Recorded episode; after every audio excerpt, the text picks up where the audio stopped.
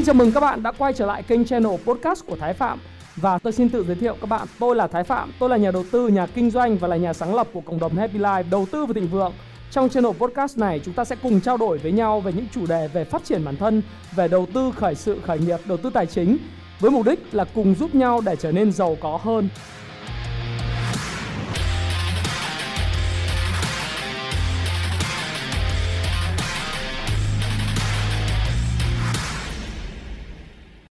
Hi, xin chào tất cả các bạn. Chào mừng các bạn đã quay trở lại với channel của Thái Phạm và chủ đề ngày hôm nay của chúng ta sẽ là một chủ đề hết sức thú vị. Nó rất là thực tế và nó rất là cập nhật bởi vì hiện tại chúng ta đã chứng kiến một cái làn sóng Covid thứ hai đang ập vào một cái đại dịch đang ập vào Bắc Kinh và thậm chí là ở nước Mỹ nữa. Vậy thì câu hỏi được đặt ra và có khá nhiều những bạn trẻ hỏi cho tôi rằng à, anh ơi anh sẽ đánh giá như thế nào về thị trường chứng khoán sẽ như thế nào và thị trường tài chính sẽ ra sao khi mà thế giới đang khá là lo ngại về một cái làn sóng thứ hai của đại dịch thì đây là một cái video trong chuỗi video về series thế giới hậu đại dịch của tôi và tôi sẽ tiếp tục bắt đầu với lại cái series này bằng cách là tôi cập nhật tình hình thị trường ờ, vào thời điểm hiện tại Thế chúng ta nhìn vào tình, tình hình thị trường vào thời điểm hiện tại thì tôi làm cái video này vào lúc kết thúc cái phiên giao dịch của ngày hôm nay ngày 16 tháng 6.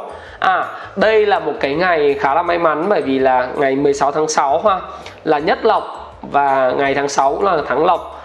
Đấy và chúng ta thấy rằng là tôi thì tôi lại mặc một cái áo đỏ. Tôi thường, thông thường cái mặc áo đỏ thì cũng khá là may mắn. À, đây là cái bản đồ à, cái à, bảng điện của VN30 và VN30 ngày hôm nay thì à, Vinhome và Vincom Retail à, có màu tím, màu trần và các cái các cái cổ phiếu lớn của VN30 tăng điểm khá là tốt. À, và thị trường chung hiện tại là đã kết thúc và tăng điểm là 2,84% và đạt là 856, 856,13 ờ, điểm và thanh khoản là khoảng 5.557 tỷ. Và giao dịch thỏa thuận thì nó vào khoảng 1.326 tỷ.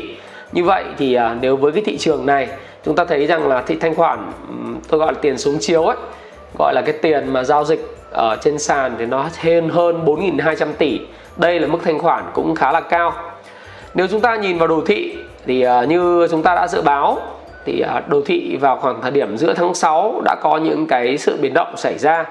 Và thị trường chứng khoán sẽ ra sao thì chúng ta sẽ cùng à, tiếp tục lắng nghe cái video này để nghe tiếp tục cái chia sẻ của tôi.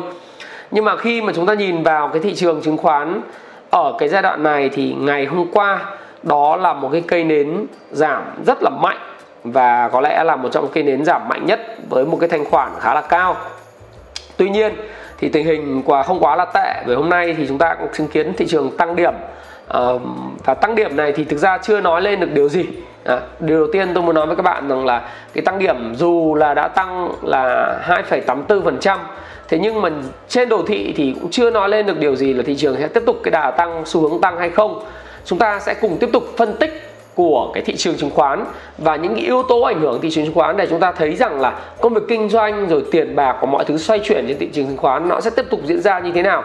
Đó, thì thị trường Việt Nam thì là như vậy. Chúng ta thấy rằng là về cơ bản thì dòng tiền vẫn đang ở lại với thị trường.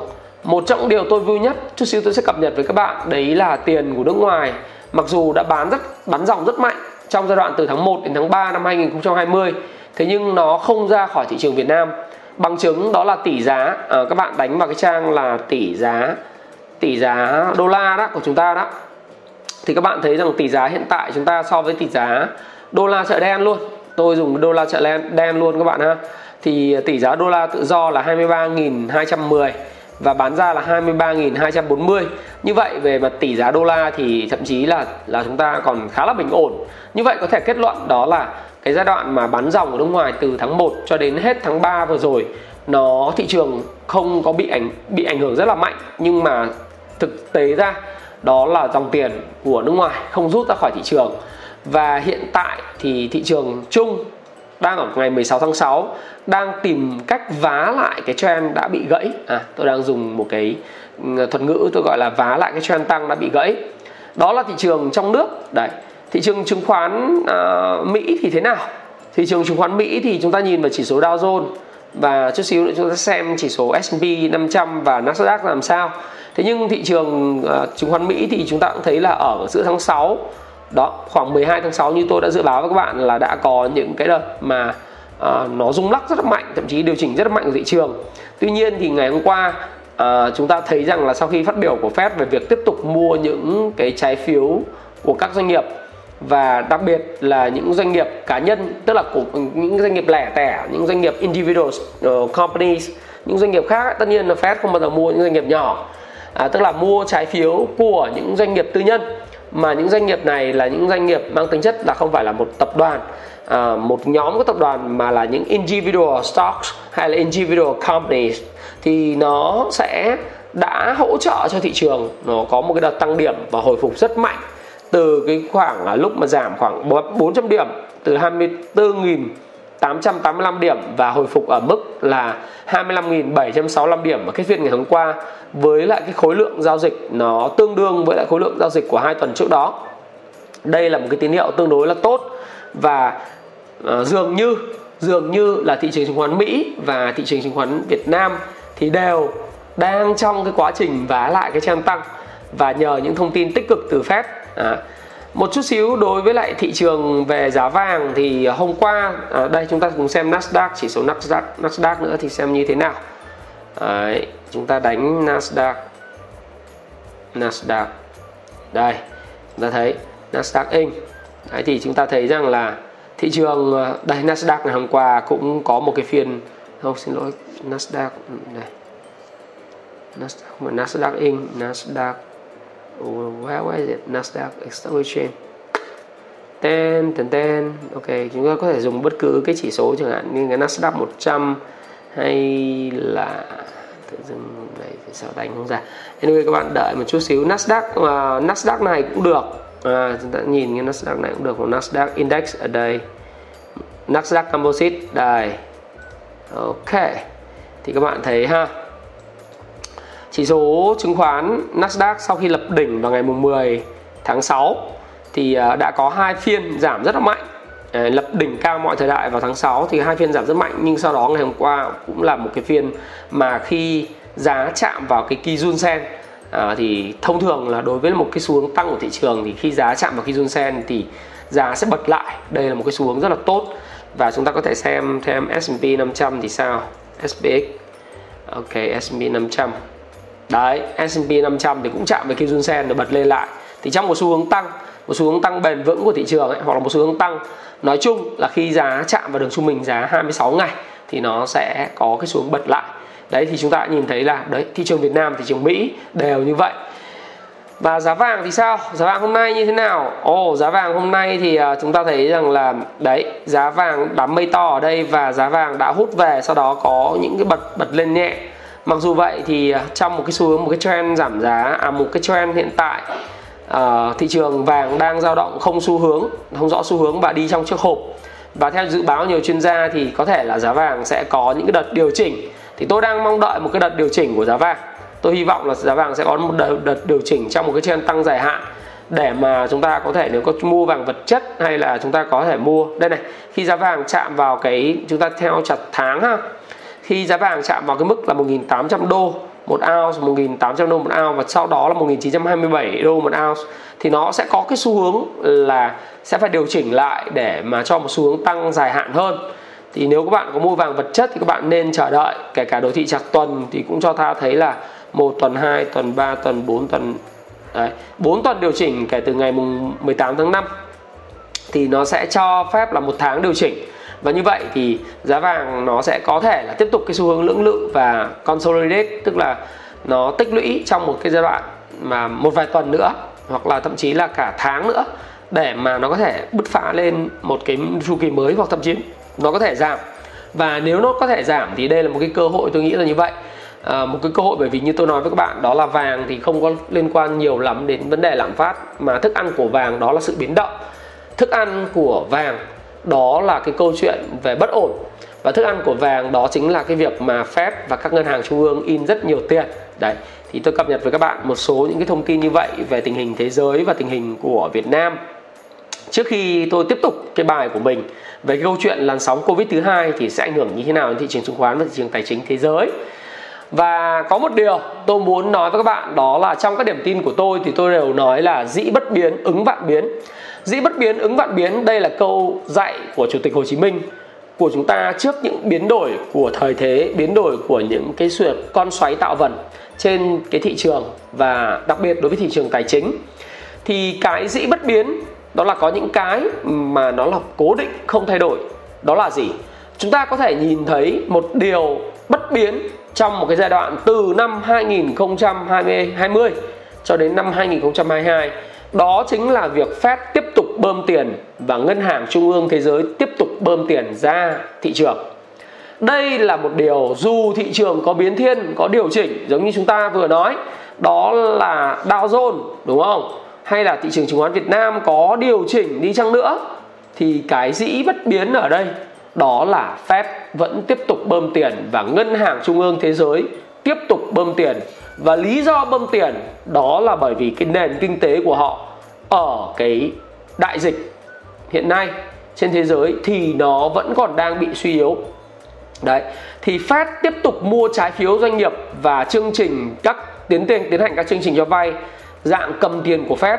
À, mà các doanh nghiệp to to thí dụ như là Boeing thí dụ như các hãng airlines như Delta Airlines, Southwest Airlines, American Airlines chẳng hạn sẽ tiếp tục uh, bán trái phiếu doanh nghiệp cho Fed với cái kỳ hạn dưới 5 năm 3 năm 5 năm để vay tiền và chống chọi qua cái cơn bao bệnh này. Thì Fed tiếp tục cho vay và tổng tài sản của Fed trong cái balance sheet của họ hiện nay đã là 7.000 tỷ đô rồi. Và họ có dự kiến sẽ tiếp tục tăng cái balance sheet của mình lên khoảng 9.000 tỷ đô từ nay cho đến hết năm 2022 đây là một cái quá trình bơm tiền khủng khiếp nó gọi là một cái dĩ bất biến. Tức là nó tiếp tục bơm tiền. À, Fed bơm bơm tiền để khi nào vực dậy được nền kinh tế thì thôi. Bởi vì năm nay dự báo nền kinh tế Mỹ GDP của nước Mỹ sẽ sụt giảm vào khoảng 6,5% và thất nghiệp nó sẽ ở mức cao kỷ lục vào khoảng 9,3% năm 2020 và đây là một cái sự kiện đại dịch là một sự kiện mà nó thổi bay toàn bộ tất cả những thành quả của nền kinh tế nước Mỹ về tỷ lệ thất nghiệp đã đạt được à, đã đạt được trong suốt bao nhiêu nhiệm kỳ các bạn biết không? Trong suốt hai nhiệm kỳ bao gồm một nhiệm kỳ của tổng thống Obama và một nhiệm kỳ của tổng thống Donald Trump ở trước năm 2020 khi mà cái đại dịch nó lan rộng trên toàn nước Mỹ và đặc biệt tại New York và những cái bang ở phía bờ đông và bờ tây của nước Mỹ. Và tất nhiên số liệu bán lẻ của tháng 4 thì đã giảm 16,4% rồi và người ta kỳ vọng là khi tái mở cửa lại nền kinh tế Mỹ thì số liệu bán lẻ sẽ tăng trở lại 8%.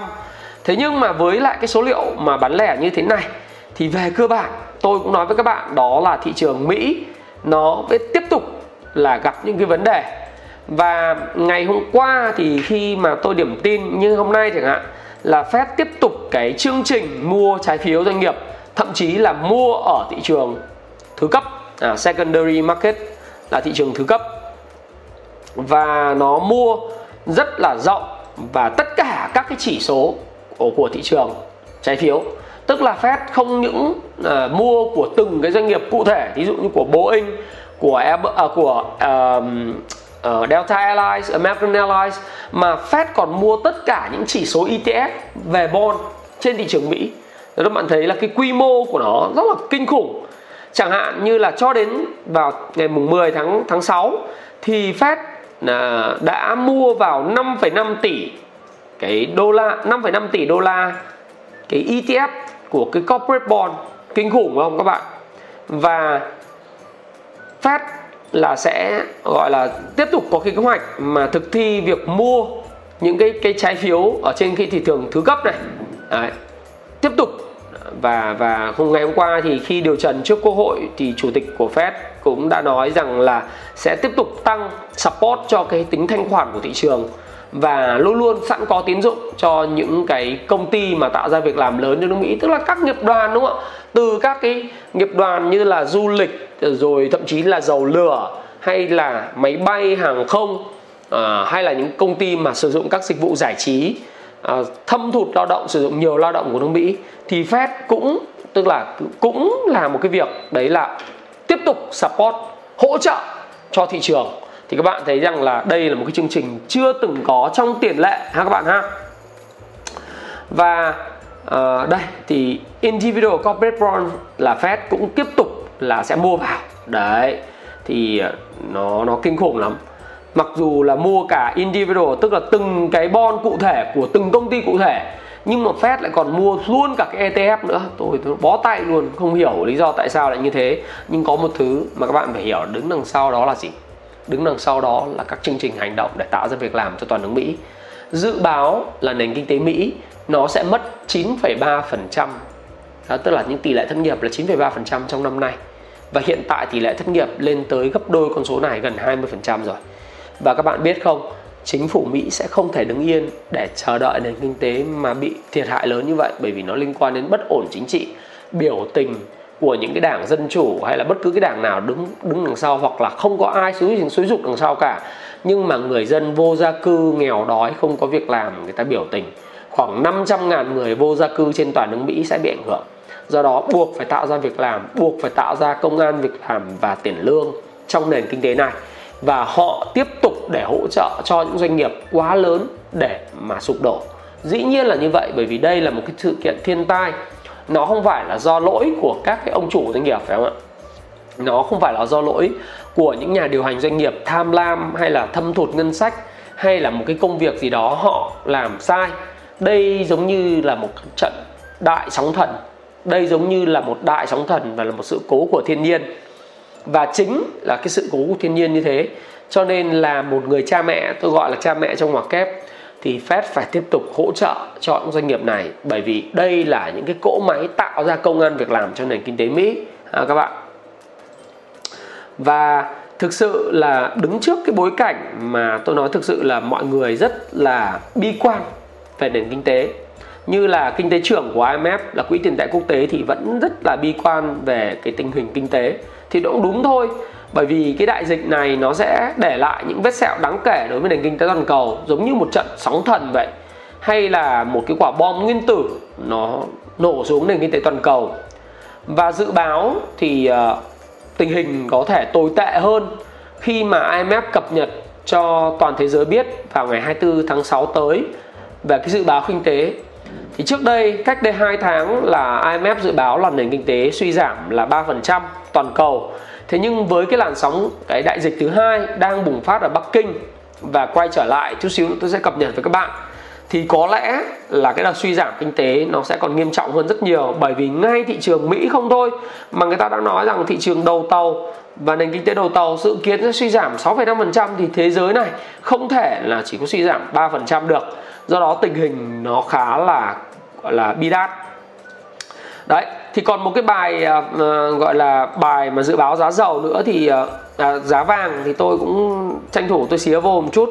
Đó là hiện nay thì theo một cái cái bài viết trên uh, finance.yahoo.com thì các bạn có thể đọc lại trên cái link mà tôi đã gửi đây.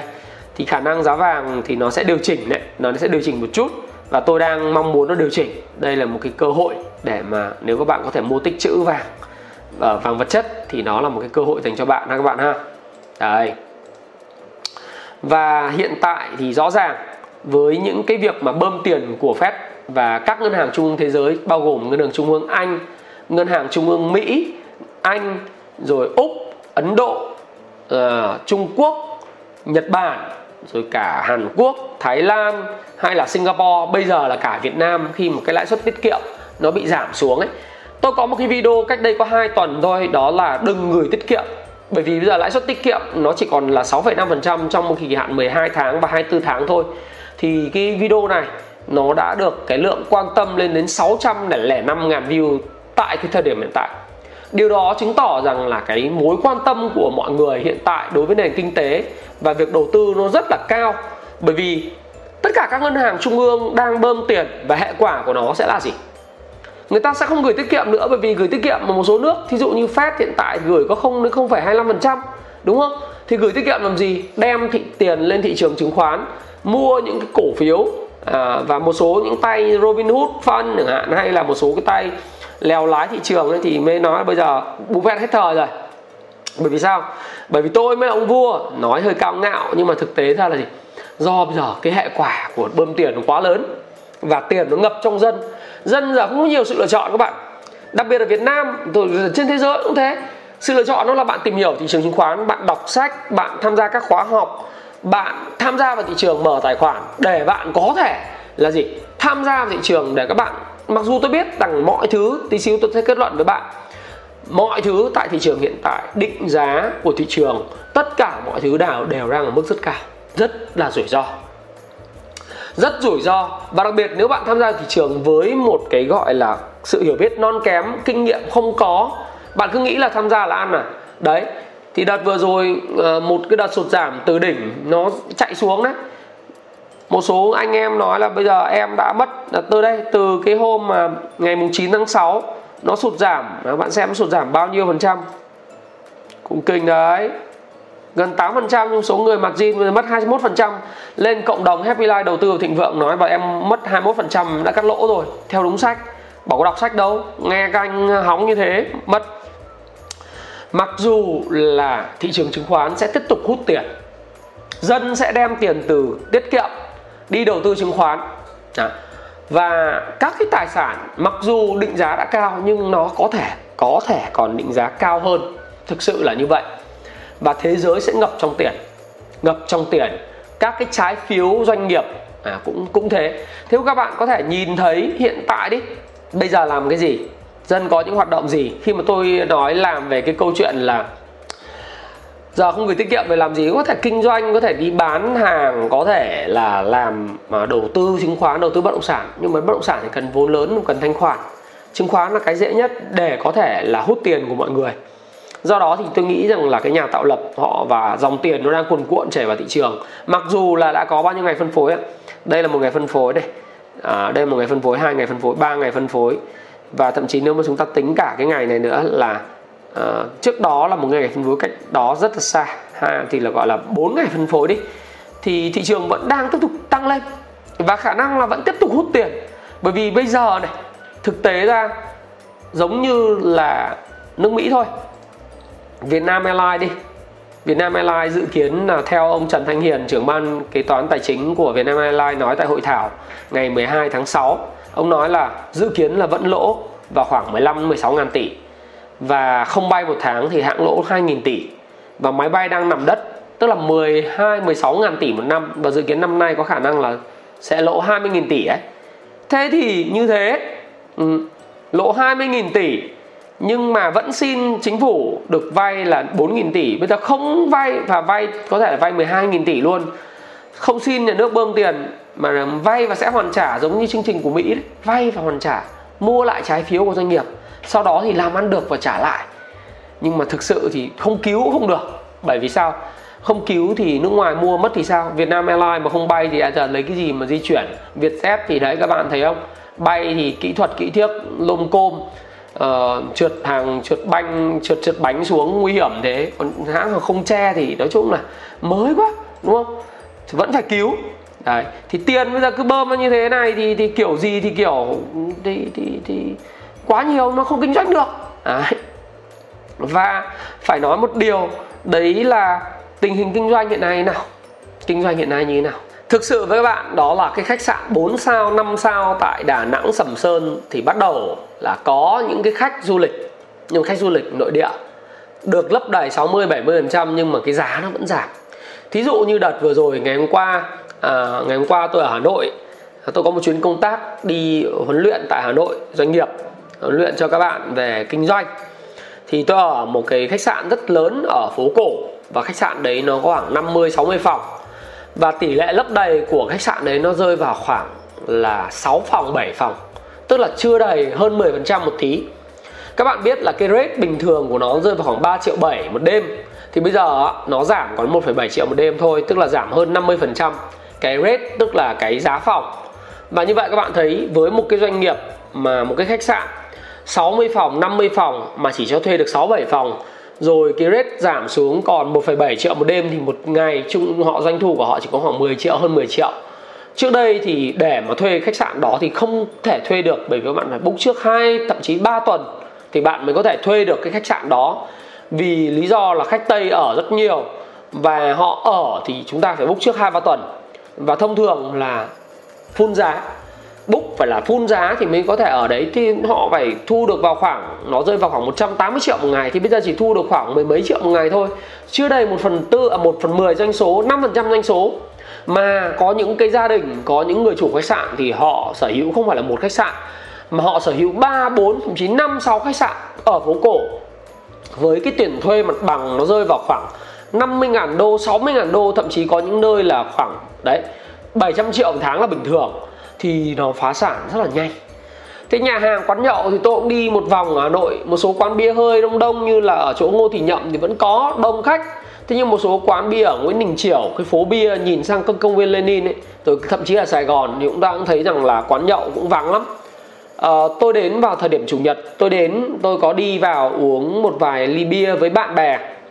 Thì uh, nguyên một cái nhà hàng lớn ở cái ờ, đường Nguyễn Đình Chiểu thành phố Hà Nội nhìn xuống cái công viên Lenin thì các bạn thấy là 3 tầng 3 tầng có 3 tầng mỗi một tầng nó vào khoảng tầm à, 40 bàn thế nhưng chỉ mở được đúng một cái tầng 3 và khi chúng tôi lên tầng 3 thì có khoảng độ 7 7 bàn đang ăn. Tức là một cái nhà hàng mà 120 bàn nhân viên đông đúc như vậy mà mới chỉ mở được khoảng độ 7 bàn vào một cái thời điểm cao điểm của ngày chủ nhật. Không sống nổi. Cà phê thì chỉ có Starbucks, Highland hay là cộng cà phê thì còn còn tạm tạm còn lại vắng lắm. Không có khách. Không có khách. Thế thì làm nào? Giờ tiền trong dân nhiều như thế. Nhưng mà họ không kinh doanh được. Vàng thì không đầu cơ được. À, vàng vật chất thì giá nó bị vấn đề là như này. Nó có độ trễ so với thế giới. Tôi muốn mua vàng đấy. Tôi rất thích vàng tôi yêu vàng. Nhưng tôi đợi vàng nó giảm tôi mới mua mà tôi mua để đầu cơ tôi mua tích chữ phòng thân thôi để phòng lạm phát để phòng cái tiền in ra nhiều. Tôi đã nói với các bạn rồi bất động sản thì thanh khoản nó thấp. Bất động sản bạn mua bạn phải dùng vốn gọi là vốn thật. Nhưng bạn mua để đấy nhưng mà nó cũng không giảm. À, nó không tăng nhưng nó chưa tăng mà không tăng không giảm. Tôi rất mong khi mà tôi làm video về bất động sản tôi đã từng rất mong rằng là bất động sản sẽ có một cái đợt suy giảm rất mạnh về giá sau cái đại dịch thế nhưng mà bất động sản tại thời điểm hiện tại chúng ta thấy rằng là nó giữ và nó neo ở cái mức rất là cao. Và tất nhiên, việc mua bất động sản là rất là khó khăn tại thời điểm hiện tại, bởi vì là giá thì cao như thế, nhưng thanh khoản thì không có. Vậy thì vàng bất động sản hay chứng khoán thì người dân vẫn cứ thấy là, các bạn thấy không? Cái lớp tôi dạy về kinh doanh càng ngày càng ít. Những cái tài liệu về kinh doanh cũng cũng những người chia sẻ về kinh doanh thì cũng rất ít người quan tâm đến kinh doanh vì kinh doanh giờ khó quá. Và dự kiến là du lịch này ăn uống này, dịch vụ này, hàng không này sẽ tiếp tục khó khăn, nhà hàng, khách sạn nó sẽ tiếp tục khó khăn trong vòng 2 năm tới khi mà chúng ta chưa thấy có vaccine trên thế giới. Sẽ tiếp tục rất khó khăn. Và đó là cái cơ hội của cái ngành đầu tư tài chính. Đặc biệt đặc biệt, tôi nói với các bạn là cái nguy cơ lây lan của làn sóng đại dịch thứ hai trên thế giới hiện tại. Đấy. Trên thế giới hiện tại thì các bạn thấy rằng là chúng ta đã có, đã thấy là có 8 triệu 128 ngàn người mắc cái đại dịch. Và mỗi một ngày là 124 ngàn người mắc. Mỹ là mỗi một ngày là 20 nghìn người, Brazil là 23 ngàn người, Nga là 8 ngàn người, Ấn Độ là nguy hiểm là 10 ngàn người một ngày. Đấy.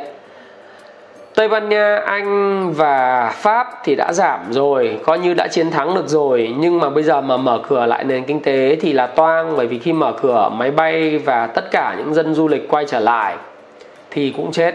Do đó bây giờ chỉ có một cách đó là bế quan tỏa cảng hoặc là kiểm soát rất gắt cao. Mà kiểm soát rất gắt cao dân tỉnh chả dám đi du lịch Bởi vì du lịch làm sao được nguy hiểm vô cùng.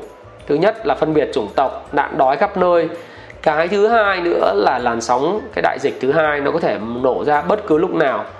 À, ngày hôm nay xem nào ngày hôm nay à, Trung Quốc thì không thể tin được nhưng mà ngày hôm nay Trung Quốc thì như thế nào? Trung Quốc là số liệu đã tăng lên là gấp đôi so với lại bình thường rồi các bạn ạ. Cụm dịch mới ở Bắc Kinh này. Đây ngay lập tức cái này 8 triệu người nhiễm trên toàn cầu. Brazil các bạn thấy là Brazil nó còn có một cái là phải không có chỗ để mà chôn cái người bị nhiễm uh, đại dịch nữa. Đấy các bạn thấy là hài cốt của những ngôi mộ 3 năm ở Sao Paulo đã phải khai quật để chứa trong container nhường chỗ cho người bị mất bởi vì cái đại dịch này. Đó, dịch vụ tăng lễ thành phố Sao Paulo quá tải quá kinh khủng. Những cái chuyện mà đang xảy ra trên thế giới quá kinh khủng và Trung Quốc thì Bắc Kinh ngay lập tức là bùng phát cái ổ dịch mới và cấm nhập khẩu cá hồi bởi vì sợ là cá hồi nó sẽ là cái nguyên nhân gây ra cái ổ dịch. Đấy bởi vì là cái thịt cá hồi nhập khẩu tại chợ Sinfadi Bắc Kinh này nó mới gần đây trở thành cái ổ dịch mới và gây lo ngại cho cái đợt bùng phát dịch thứ hai tại Trung Quốc. Đấy, nó rất là kinh khủng như thế rồi các bạn thấy rằng là WHO nó vào cuộc phải điều tra về cái cụm dịch mới tại Bắc Kinh ở Trung Quốc uh, tiến sĩ Mike Ryan cái ông này tôi chả bao giờ tôi tin câu này lắm ha, ông nói rằng là hai 50 ngày không ghi nhận ca lây nhiễm cộng đồng nào và một cụm dịch như Bắc Kinh thì rất đáng lo ngại và cần điều tra và sớm kiểm soát cái cụm dịch này. Theo nghĩa đó, đây là một vấn đề đáng lưu tâm. So với sự gia tăng nhiễm mới trên thế giới thì cụm dịch này không đáng kể, nhưng nó là một sự kiện rất đáng lưu ý. À, ngay lập tức Bắc Kinh đã phong tỏa khoảng 20 cái ổ dịch khác nhau. À, ghi nhận là 106 ca nhiễm ở chợ đầu mối Tân Phát Địa chỗ bán mà cái cái um, bán cá hồi đấy cho nên chúng ta nhập khẩu cá hồi về giờ cũng rất là sợ ha các bạn ha chả biết là cái cá hồi nó có bị nhiễm không à, đấy thì các bạn thấy rằng là nó nó rất là kinh khủng. Bạn tôi ấy thì ờ, bạn tôi nói móng cái thì sau cái đại dịch ờ, thì chúng ta có mở cửa được khoảng độ hơn chục ngày. Sau đó thì chúng ta ba bốn tuần gần nay thì chúng ta đã vẫn đóng cửa với lại Trung Quốc và không làm ăn kinh doanh gì được với Trung Quốc. Thì cái này thông tin từ một người bạn của tôi là làm nhiệm vụ xuất nhập khẩu ở à, móng cái là cửa khẩu móng cái quảng ninh sau trung quốc. Thì các bạn thấy rằng là chúng ta chính phủ của chúng ta rất là tuyệt vời chúng ta ừ, tôi thì tôi vẫn nghĩ rằng rất là tuyệt vời hành động rất là kịp thời và cẩn trọng trước những cái thông tin và à, trước những cái thông tin từ cái đại dịch của Trung Quốc và đặc biệt là những cái vấn đề liên quan đến cái chuyện là kiểm soát dịch thì sự thực là tôi đánh giá rất là cao và ngay cả mọi người trên thế giới các tổ chức quốc tế đánh giá rất cao những nỗ lực của Việt Nam theo Phó Thủ tướng Vũ Đức Đam thì cuộc sống của người Việt hôm nay là mơ ước của nhiều nước. Đây là hoàn toàn đúng. Thực sự là như vậy bởi vì là chúng ta đang vẫn còn tiến hành hoạt động kinh tế bình thường, không ghi nhận ca lây nhiễm cộng đồng gì cả. Và chúng ta vẫn cứ dạy học được, vẫn cứ làm ăn kinh doanh được mặc dù là nó vắng khách. Nhưng mà đây là cái niềm mơ ước của khá là nhiều nước bởi vì nhiều nước bây giờ vẫn đóng cửa chưa có làm ăn gì được cả. Bởi vì chúng ta đã kiểm soát được dịch và thành công nhờ cái sự lãnh đạo của cả cái hệ thống chính trị à, thầy thuốc, quân đội, công an và các lực lượng khác, đặc biệt là nhân dân của chúng ta rất là tuyệt vời. Thì thực sự là chúng ta không phải là kiêu ngạo, chúng ta tự khen chúng ta. Nhưng mà nếu bây giờ chúng ta mà mở cửa mở cửa lên nền kinh tế, thì các bạn sẽ thấy rằng là nếu mà chúng ta mở cửa nền kinh tế thì nó sẽ kinh khủng như thế nào. Nếu như chúng ta mở cửa cho những cái quốc gia mà bây giờ đang bị cái đại dịch hoành hành, thì chúng ta coi như là toàn bộ toàn bộ tất cả những cái công sức của chúng ta là đổ sông bột đổ bể hết. Đây các bạn có thể xem. Nếu, đây, thậm chí là kinh doanh khó khăn quá, ông Trần Hoàng Ngân ờ, đại biểu thành phố Hồ Chí Minh nói là doanh nghiệp năm nay mà có lãi thì đã là anh hùng rồi. Đấy, thì ờ, có một số những cái, một số như anh em nói rằng là bây giờ ờ, một số cái tranh luận nói rằng là bây giờ chúng ta phải mở cửa lại cho cái khách quốc tế vào Việt Nam. Thế nhưng mà nói gì thì nói. Hôm qua tôi có đọc một cái bài là chúng ta có nên mở cửa lại cho cái khách quốc tế vào không? Thì tôi mới nói rằng là nếu mà chúng ta mở cửa lại mà đây, đề xuất lại mở đường bay quốc tế đây. Mở cửa lại mà không kiểm soát được. Xem kết quả VnExpress thì đến 74% người biểu quyết, hơn 81.000 người biểu quyết. Người ta nói đừng có mở cửa với biểu quyết. Như thế là đúng, bởi vì mở cửa bây giờ đối với đường bay quốc tế, khách nó tràn vào Việt Nam khách quốc tế tràn vào Việt Nam mà chúng ta không kiểm soát được dịch thì nó lây những ổ dịch mới của cộng đồng thì sao? Bao nhiêu công sức bổ, đổ sông bồ bể hết. Và cái kết luận của tôi là gì? Nói chung làn sóng covid thứ hai đang bùng phát ở trên thế giới. Biểu tình ở Mỹ nó sẽ tiếp tục làm lây lan cái đại dịch này, bởi vì khi chúng ta chưa tìm thấy thuốc và vaccine hiệu quả. Thế thì cái điều là có mở lại cửa đối với nền, với cục dừng khách quốc tế không thì nhiều người nói là mở cửa đấy nhưng mà đây này, ông Trần Lệ Nguyên, tổng giám đốc tập đoàn Kinh Đô thì nói là kiểm soát dịch là quan trọng hơn và quan tâm đến cái câu chuyện và cái cầu nội địa đi, là ngon ông Phạm Nhật Vượng cũng thế, là ưu tiên thị trường nội địa bởi vì mỗi một năm Việt Nam có 80 triệu khách nội địa và 18 triệu khách nước ngoài. Năm nay con số quốc tế có thể giảm mạnh nhưng không thể vì 3 đến 5 triệu khách nước ngoài mà ảnh hưởng thị trường nội địa với quy mô lớn hơn được. Tất nhiên như, như cô Liên thì vẫn bảo là uh, không thể bế quan tòa cảng cho đến lúc có vaccine. À, cô thì cô vẫn nói rằng là hãy mở cửa đương nhiên là tích cực. Nhưng bởi vì mở cửa với nước ngoài thì cũng mở cửa lại họ cũng mở cửa lại với chúng ta. Nhưng mà phải có kiểm soát bởi vì cô nói rằng là có thể áp dụng các biện pháp khoa học kỹ thuật để lấy mẫu xét nghiệm đại trà hoặc các phương án vừa tiết kiệm vừa cho kết quả tức thời với mọi hành khách trước khi lên máy bay. Thế nhưng mà đấy thì một số người thì nói là nên cân nhắc vào thời điểm thích hợp hay là uh, chúng ta cũng phải thấy là khi đủ an toàn thì chúng ta mới mở. Cá nhân tôi thì tôi cũng nghĩ là chúng ta không nên mở vào thời điểm hiện tại. Một tháng 7 là một số các tuyến đường bay quốc tế đã mở lại. Thế nhưng mà nếu mà chúng ta có những ổ dịch mới thì bao nhiêu công sức nó kinh khủng lắm. À, thì uh, thị trường bây giờ vàng không đầu tư không đầu cơ được đô la không đầu cơ được bất động sản không đầu cơ được quá nhiều thì mặc dù chứng khoán nó không phải là nền kinh tế uh, nó rất là cao giá rồi ông Von Krugman ông nói như vậy. Hồng Kông mọi thứ ờ, cũng tệ lắm. Nói chung ở Hồng Kông hay Trung Quốc mọi thứ về việc làm rất tệ ha. Rồi Trung Quốc hiện nay đang gặp những vấn đề cực lớn. Đấy. Thế thì có phải là thị trường chứng khoán phải nền kinh tế không? Đến thời điểm này. Đến thời điểm này có thể nói đúng thị trường không phải. Thị trường chứng khoán không phải là than thì biểu nền kinh tế nữa? Bây hăn cũng nền kinh tế tất tè tè, tất tè le ra đúng không? Nhưng tại sao thị trường chứng khoán nó vẫn thu hút được sự chú ý lớn? Mà như tôi đã nói, các bạn kinh doanh không được. Đầu cơ vàng, đô, bất động sản thì cũng khó. Du lịch làm ăn trả được. Cái lớp của tôi dạy về kinh doanh nó giảm một nửa so với lại trước thời điểm là có dịch. Nhu cầu quan tâm tìm hiểu làm ăn kinh doanh nó không còn, trong khi nhu cầu quan tâm đến chứng khoán lớn hơn cái lớp chứng khoán lớn hơn rất nhiều thì bây giờ à, ai tìm hiểu. Kiếm một cái công việc để mà kiếm tiền trên thị trường. Thanh khoản thị trường từ mức lèo tèo 2.000 tỷ một phiên đến bây giờ lên đến bình thường như phiên ngày hôm nay là là ít, là 4.300 tỷ. Thế có những phiên mà 10.000 tỷ 8.000 tỷ 7.000 tỷ là hết sức bình thường.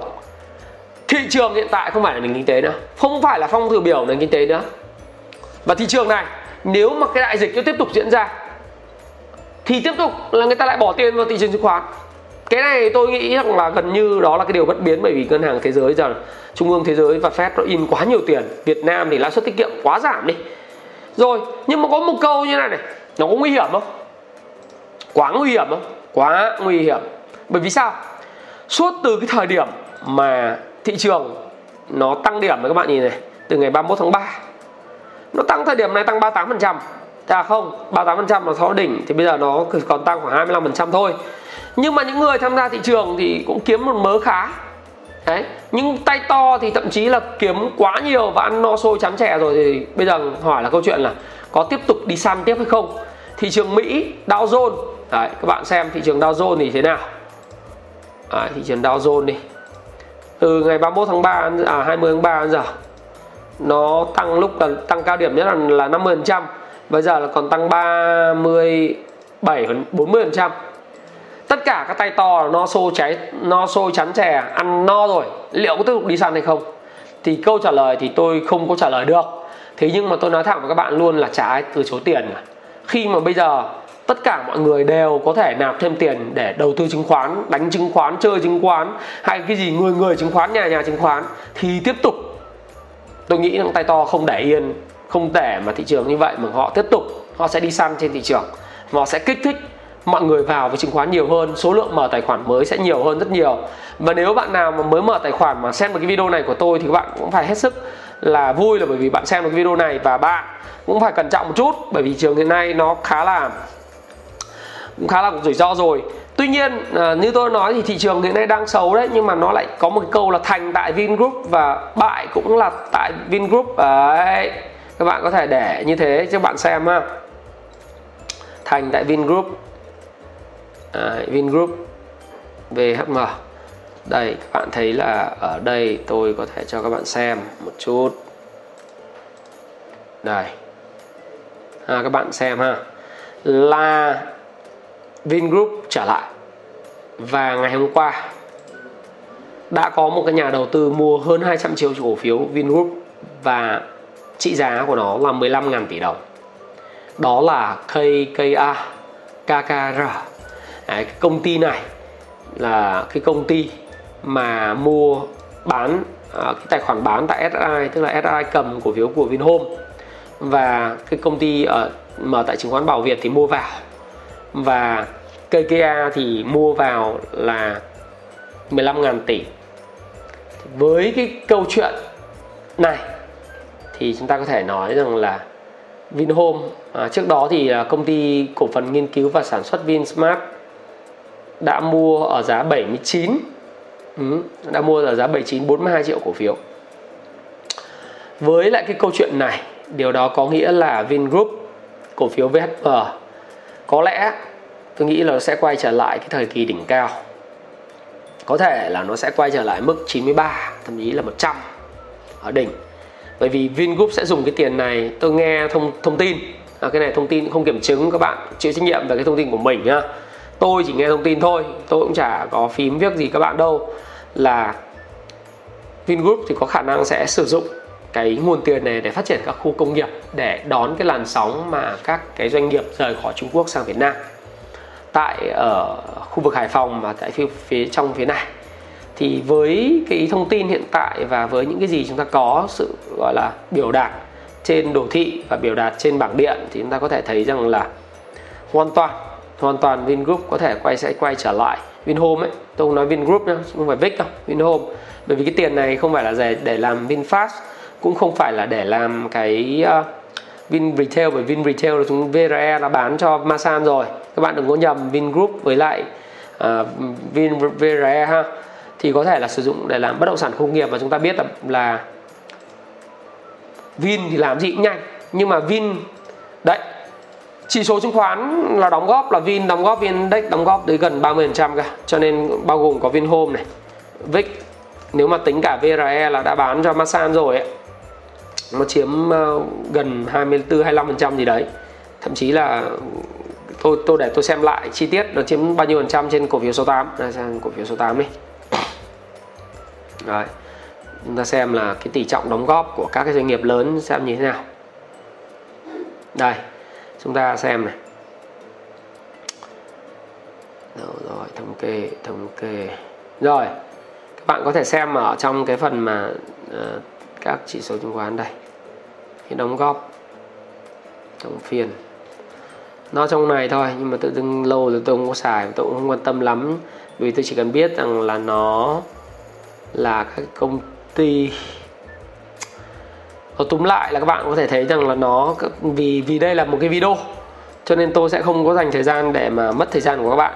Đó bốn ờ, ba không ba cái cổ phiếu này nó chiếm cái tỷ trọng nó khoảng hai mươi mấy phần trăm gần ba chục phần trăm cái sản cho nên vn index thành hay bại là tại vì nhóm Vingroup và trong đó thì ngôi sao may mắn của nó hiện tại tôi bôi đó là Vinhome.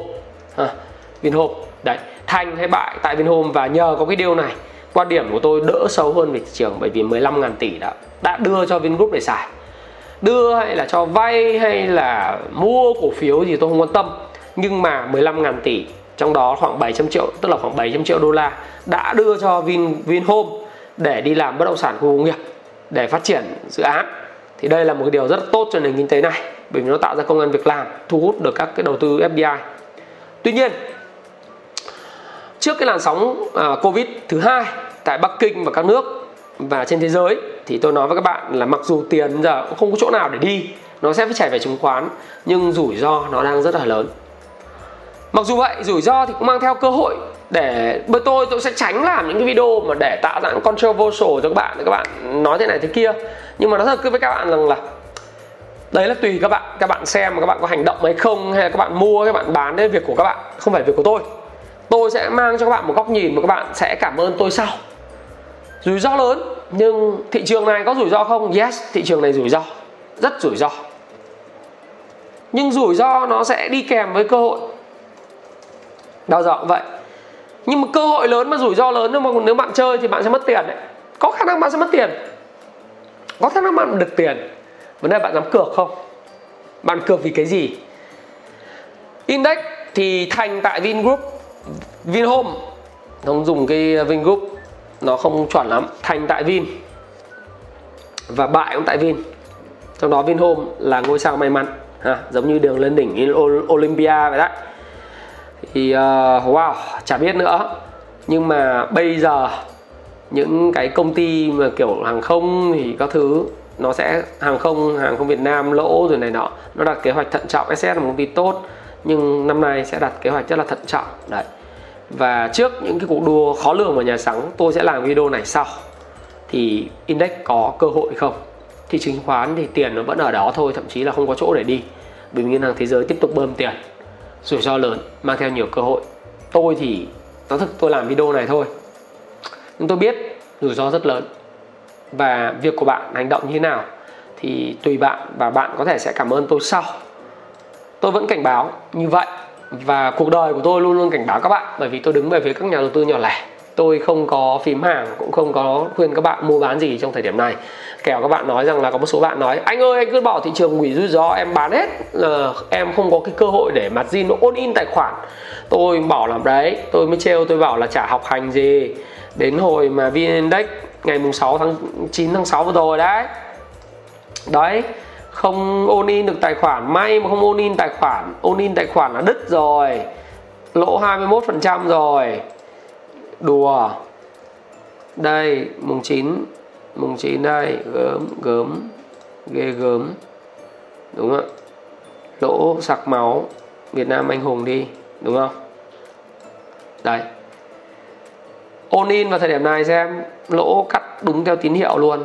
Đấy, nhưng mà thôi chúc các bạn thành công và kết luận của tôi đối với lại cái việc mà trước làn sóng thứ hai của đại dịch covid 19 đang xảy ra. Thế thì à, việc của các bạn đó là chọn cái kênh đầu tư cho phù hợp kinh doanh thì khá là khó nhưng nếu bạn à, chịu khó thì bạn vẫn tìm được một ngách. Người tiết kiệm thì không bao giờ nằm trong cái chủ chủ trương của tôi bất cứ một lời khuyên nào để tự do tài chính thì không có từ tiết kiệm.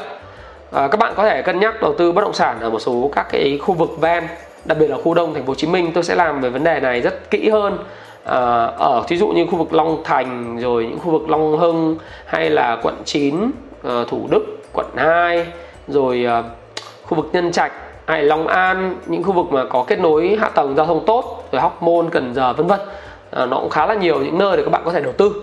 Thế nhưng mà tôi hy vọng là các bạn có thể thành công với lại cái video này của tôi. Tất cả chủ đề về vàng rồi về cái cái câu chuyện khác liên quan đến bất động sản tôi sẽ cập nhật các bạn trong những video tiếp theo và xin chào và xin hẹn gặp lại các bạn. À đừng quên, nếu các bạn thấy video này hay thì hãy chia sẻ nó với tất cả mọi người. Và hôm nay tôi mặc áo đỏ khá là may mắn. Hy vọng là thị trường hôm nay sẽ tiếp tục vui cho các bạn. Chúng ta sẽ còn gặp nhau trong ngày thứ năm. Và sau đó là một ngày livestream ngày thứ sáu tuần này. Xin chào và xin hẹn gặp lại bạn. Các bạn.